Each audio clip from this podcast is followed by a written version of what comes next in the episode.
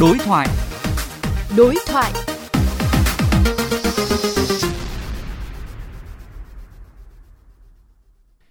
Các bạn thân mến, hàng loạt dự án trên tuyến đường Lê Văn Lương Tố Hữu đã vi phạm về mật độ sử dụng đất, mật độ xây dựng, tầng cao tối đa theo kết quả thanh tra của Bộ Xây dựng. Đáng chú ý, dự án Diamond Flower Tower đã được điều chỉnh tăng cao tối đa từ 6 tầng lên 39 tầng, dân số tăng thêm hơn 900 người.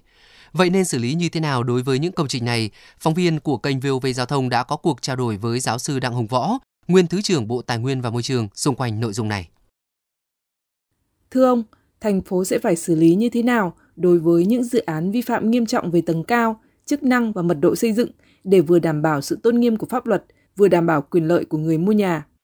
Chúng ta vẫn trên tinh thần là phải sửa chữa, phải à, yêu cầu khắc phục triệt để các sai phạm đã xảy ra. Nhưng nếu các cái sai phạm đã xảy ra đó mà có những nơi mà đã được bán cho tư cư dân, cái việc bán đó là hoàn toàn phù hợp pháp luật thì chắc chúng ta phải thừa nhận. Là bởi vì cái điều này không phải chỉ động đến lợi ích của nhà đầu tư mà động đến đời sống của người mua, người có cái căn hộ tại đấy. Thế thì việc chúng ta yêu cầu triệt để cũng là ảnh hưởng tới quyền lợi của những người đã mua. Mà nếu họ mua đúng pháp luật, thì cái trường hợp ý có thể là chúng ta đồng ý để lại. Khi mà cái không gian sai phạm mà vẫn chưa được bán cho ai, thì chắc chắn là chủ đầu tư phải thực hiện. Thì chúng ta phải thực hiện xử lý một cách triệt để. Để đảm bảo sự công bằng trong việc xử lý các dự án vi phạm và ngăn chặn sự tái diễn, theo ông cần phải làm gì trong thời gian tới? Tôi cho cái đó thì hoàn toàn do quyết định của cơ quan nhà nước.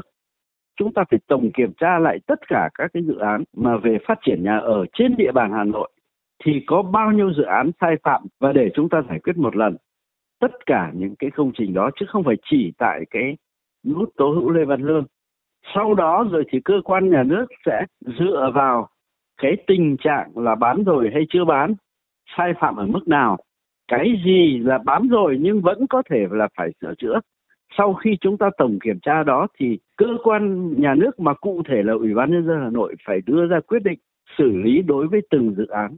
Tất nhiên là trên cái mặt bằng xử lý với tất cả các dự án, đối với từng cái một thì chắc chắn là chúng ta phải tính đến chuyện lợi ích của ai như thế nào. Và cái phương án xử lý theo tôi là phải đưa ra trưng cầu ý kiến của người dân tại hà nội. Thế nhưng mà bên cạnh đấy thì chúng ta cũng phải là sửa đổi lại pháp luật để sao cho không thể xảy ra những cái trạng thái vi phạm mà khi xảy ra vi phạm rồi chúng ta lại được quyền bán cái đó ra thị trường thì tôi cho rằng chúng ta cần phải hoàn chỉnh pháp luật ngay lập tức. Vâng, xin cảm ơn ông.